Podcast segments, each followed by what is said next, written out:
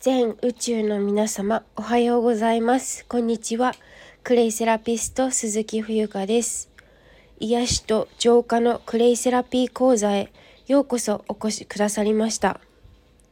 こちらのノートでは民・食・住のクレイセラピー講座を開講している私が、お茶とクレイのあるちょっといい暮らしをお届けしております。はい、本日2023年2月4日土曜日。はい、今日は立春ですね。立つ春と書いて立春ということで、お茶の世界では、お茶の世界っていうわけでもないんですけど、私が小学生の時は夏も近づく88や、これよく歌ってたと思うんですよ、音楽の時間とかにね。今どうなんでしょうね、知らない人も多いのかなっていう印象なんですけど、この立春から数えて88日目を88夜というふうに言いまして、今年は、これ毎年日にちがね前後しますけど、その暦の関係で2023年は令和5年は5月2日が、88夜ということで、この88夜にね摘んだ新茶を飲むと病気にならないというふうに、言われております。はい。そうなんですよ。で、それとはまたちょっと変わるんですけど、私がね発信しているこのお茶とクレイのあるちょっといい暮らしっていうのは、そのできるだけ健やかに心と体が、健康に、そして楽しく人生を送る、自分のやりたいことをやるっていうのがコンセプトの一つでもありますので、少しでもね日本のお茶のことを知ってもらったりとか、やはり病気にならないための生き方って言ったらちょっとね予防医学的なことにはなるんですけど、人生ってやはり気づくことですから、気づきの連続なんですよ。で、忘れていいし、そのために思い出すので、本当に表裏一緒というか表裏一体って私よく言うんですけど、本当にそう思うんですよね。はい。そんな話もね、講座だったりとかではお話深くさせていただいております。はい。ということで、まずはお知らせです。本日15時から19時まで、神奈川県、横浜市磯子区陽光台の、石田園で、お店番しております。はい。お時間合う方はぜひ遊びに来ていただきたいと思っております。はい。そして、YouTube 始めました。この令和5年のね1月1日に、チャンネルを実は開設いたしまして、はい、チャンネル登録のお願いを募っております。現在ね、21名の方が登録してくださっていて、あと29名様のご登録で50名達成します。はい。で、50名達成すると何が起きるかというと、私がやりたいと思っているライブ配信が可能になるので、応援ご協力お願いいたします。そして2月の25日土曜日、神奈川県藤沢市でお塩のお話会を開催いたします。はい。鵠沼海岸というところになりますので、会場は海岸ではないですよ。インターナショナルスクールっていうところであるんですけど、海風がねこの時期2月ですからかなり寒いと思われますので、暖かくしてねお越しいただきたいなと思っていますし、またそこでね出会った方々との、その私だけがいい思いをするんじゃなくて、やはり必要としている方に届けたい。で、これ私常々思うんですけど、本当に必要としている方に届いてない、このもう死活問題じゃないけど、やっぱり本当に必要な人たちに届けたいっていうのがあるので、SNS やってない人もね、やっている人も積極的にお越しいただきたいなって思っています。そこがね発信者としてというか課題なんですよね。一番聞いてもらって聞いてほしい人に届いてないっていうね。まあそのためにはやはりその露出を多くするとか、やっぱりコミュニケーション、取るっていうのがすごい大事だなって思います。はい。まあその意味で言うと、やはりお店番、ちゃんとその 実店舗があるっていうのはすごく恵まれてるなと思いますね。はい。で、それから講座の、ご案内です。民食住、眠るクレイセラピー、食べるクレイセラピー、住むクレイセラピーというのを私これ通年固定メニュー化させていて、募集はしておりますので、ぜひこれはと思った方はね、直感でお越しいただければ嬉しいです。はい。まあ、悩むこともね、その人生の一つだと思うんですけど、いや私はすごく直感型をすごく大切にしていて、はい、やっぱりいろんなものって腐るから、まあ、腐らないものも世の中にあるけど、私の中ではその旬っていうのがあるので、その時にパッと思いついたことをその瞬間に放つっていうことをすごく自分は大切にしているので、まあ、そういった方々とつながることができると、またそれは喜びです。はい。そして、冬香のファンクラブ、こちらではですね、Facebook グループで作っております。はい。現在2名の方が入ってくださっておりまして、そこで何しているかと申しますと、まあ今日はこんな活動をしましたっていう、入ってくださっている方の様子だったりとか、私の発信しているどなた様も入っていただければそこで情報交換できるんですけど、まあ、私の飾らない日常というか、まあ、私スタンド FM とかでは結構ビジネスチックというか、まあ、そのクレイセラピストということでとして発信しているので、どうしてもちょっと硬くなりがちだと思うんですけど、はい、まあ、そういうのもちょっと崩してね、本当に飾らないありのままの自分で発信しているので、まあ、その辺がね覗けるのかなって思っています。はい、でちょっとグループに入るのはちょっとっていう方に向けてページ、Facebook ページで、茶の湯とクレイのあるちょっといい暮らしっていうのをページを作りました。この度確か今月に入ってから作ったと思います。はい、ちょっと忘れちゃいましたけど、はい、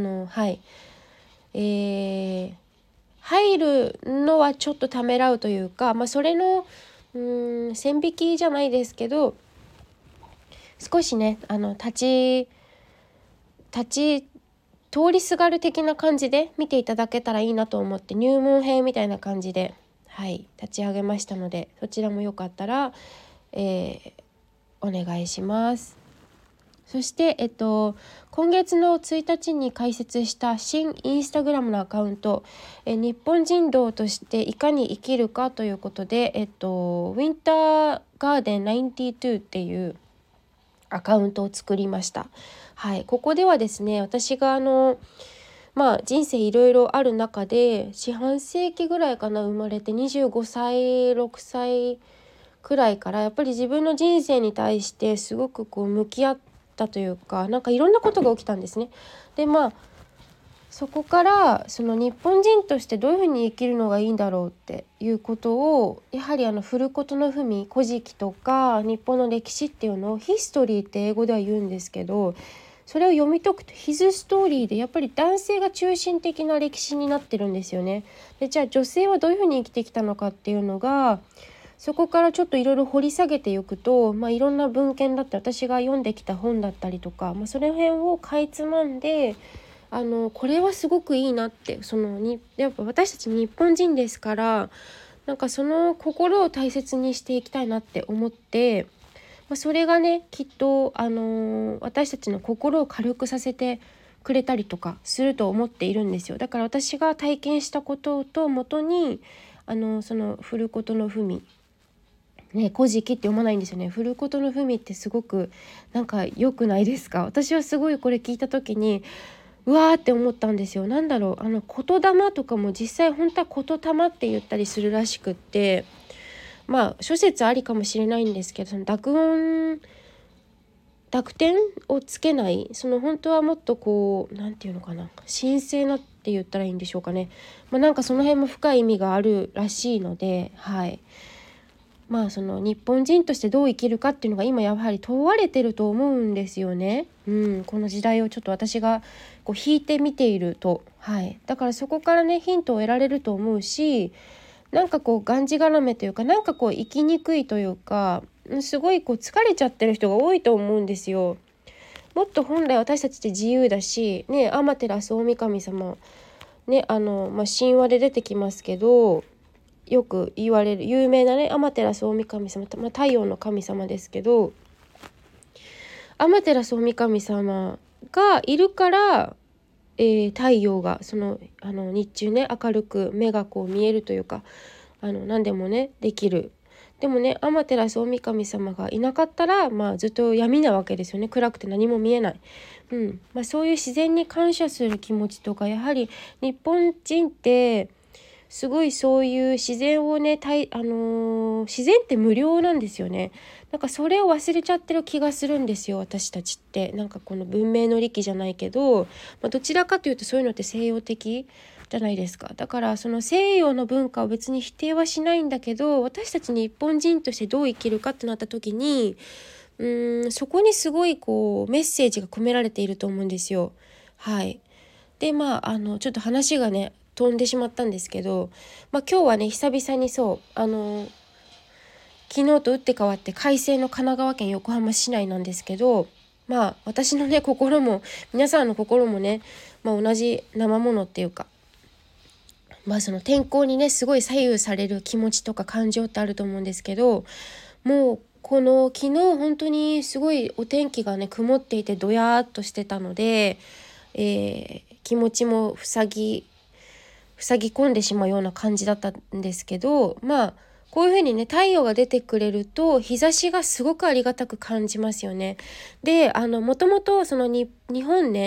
ていう国の名前の由来も日の本の国っていうことがこう省略されてギュッとなって日本っていうふうになったわけなんですけれども、このじゃあ日というのは、太陽のことで、これをちょっと日本人らしく、噛み砕いていくとお天道様を表しています、はい、お天道様って言うんですよ、私たち日本人はね。そう、太陽は太陽なんですけど、やはり例えばよく言われたのが、私が幼い頃よく言われたのはお天道様が見ているよって、なんかこう自分しか見えていないところでもやっぱりお天道様を見ているよっていう、そういう、見ている人は見ているよだから気をつけなさいっていう、そういう戒めじゃないけどそういうメッセージも込められているなというふうに感じます。はい。では、本題に入ってまいります。ちょっと本題に入るまでに長いですけど、はい。昨日のね、記事のちょっと続きになります。タイに移住するっていうことをね、お話をさせてもらったんですけれども、その航空券取ったら、一般的に航空券とホテルと、移動とかは多分、旅行とかあまりして、慣れ親しんでいない方とかはきっと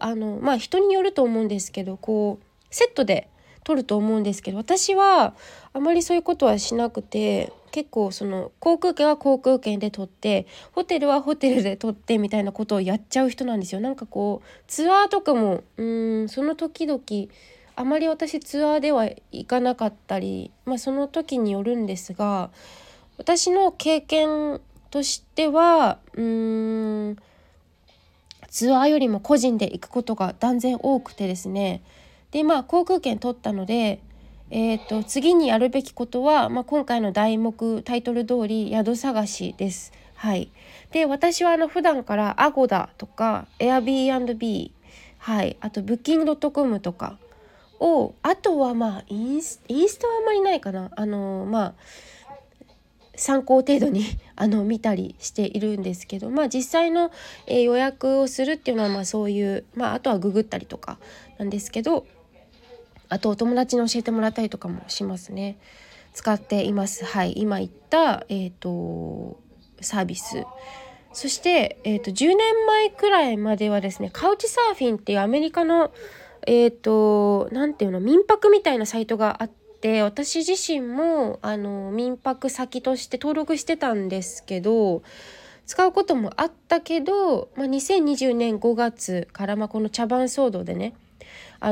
有料化しちゃったんですよ。で、私もほとんど使ってなくて、ヘビーユーザーでは全くなかったので、ちょっとそれを機にやめちゃいましたっていう感じな、流れですね。はい。で、今回はそのタイはホアヒンという場所で、まだ私自身一度も降り立ったことがない場所なんですよね。だから当然知識も情報も定かじゃなくて、私ググったりとかしてもあんまりそれ鵜呑みにしないっていうのをちょっと心に決めてまして、で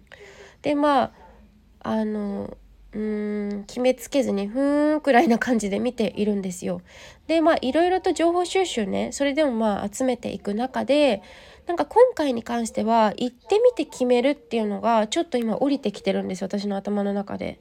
で、今までは、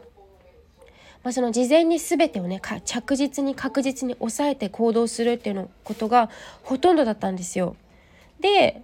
これももしかすると新時代のあり方でもあったりするのかなって思ったりとかしていて、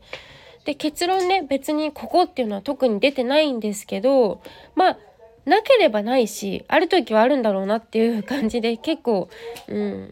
瞰して見ているっていうのがちょっとあって、人によってはきっと多分心配されたりとか、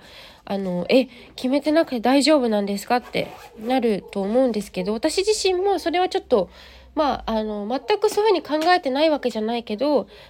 なんちゃないんかなっていうふうに、なんとでもなるし、なんとかなるさっていうふうにちょっと思っちゃってます。はい。で私自身結構なんというか